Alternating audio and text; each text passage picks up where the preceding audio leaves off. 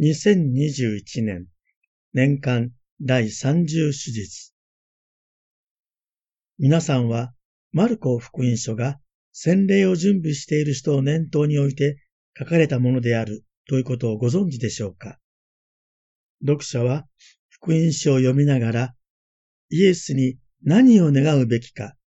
真実の願望を持つことができるように教育されてゆきます。そして今日のエピソードでその教育が終了します。イエスから3回も受難予告を聞いたにもかかわらず、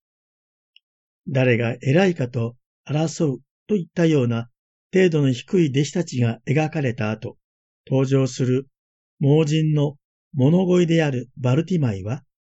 マルコ福音書の中で特別に際立っています。癒しを体験する人々の中で、この人だけが名前を紹介されています。そして、イエスに向かってイエスと呼びかけるのは、悪魔以外にバルティマイだけです。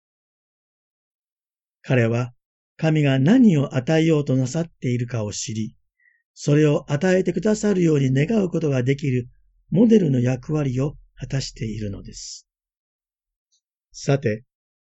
イエスのエルサレムへの旅も最後の町、エリコが今日の舞台です。時は杉越祭が近づき、多くの巡礼者もエリコからエルサレムへと登っていきます。エリコの町の門の外には、巡礼者たちからの施しを期待する物乞いたちが並んでいたのですが、その中にバルティマイがいました。盲人の物乞い。この一言から、この人が大きな苦しみと嘆きを背負って生きてきたことがわかります。人通りの多い道端に一日中座って自分の姿を晒し、憐れみをこい、施しでもってしか生きることができない。そのような長い生活の中で、喜びも希望も見出せずに苦しみの中で生きてきたのです。しかし、物乞いとは必要なものを願い求めることによって生きているので、子供と同じく受けることによってしか生きていけないという、本来の神の子としての象徴でもあるのです。バルティマイが最も必要としていることは、見えるようになることです。見えること、それは、この人の真実の願いであり、憧れでした。しかし、憧れは何も生み出しはしませんが、憧れがあるからこそ、人は望みが実現することをゆっくりと温めることができます。バルティマイも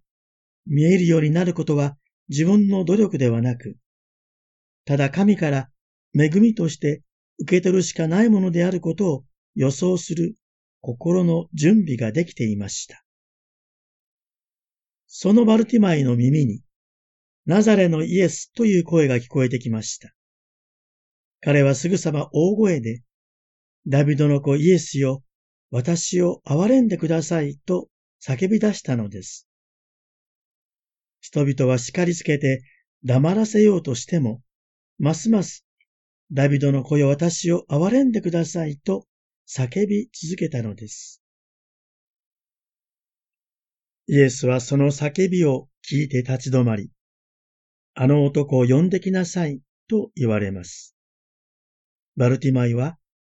安心しなさい、立ちなさい、お呼びだと人々に告げられて立ち上がります。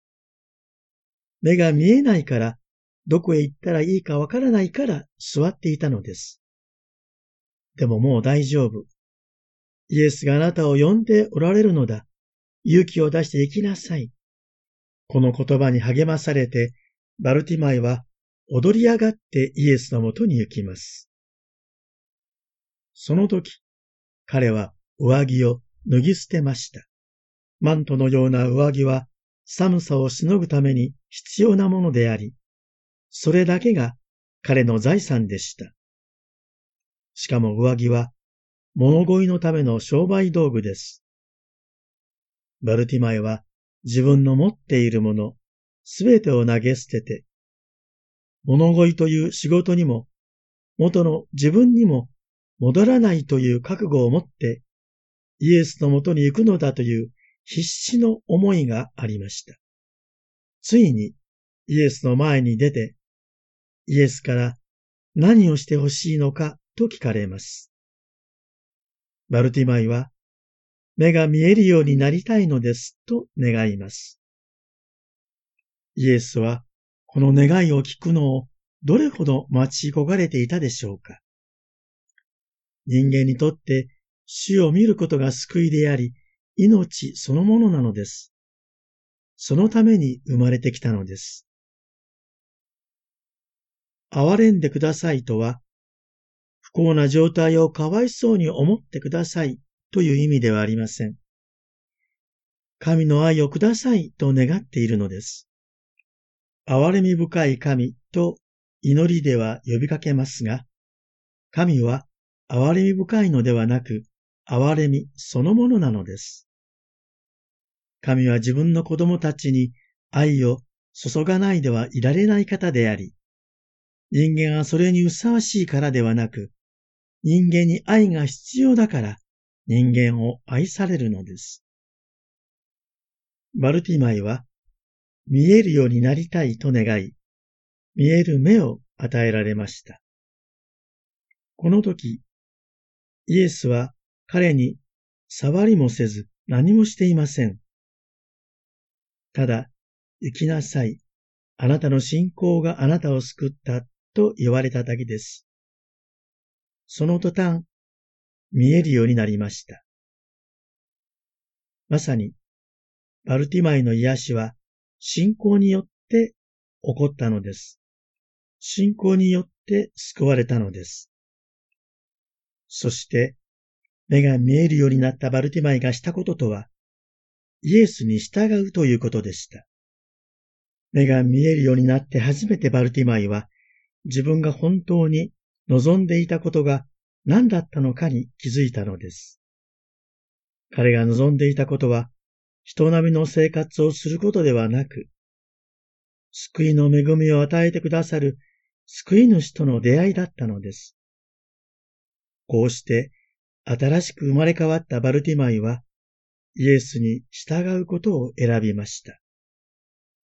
十字架への道を歩むイエスに従うという、本当の弟子の道を選んだのでした。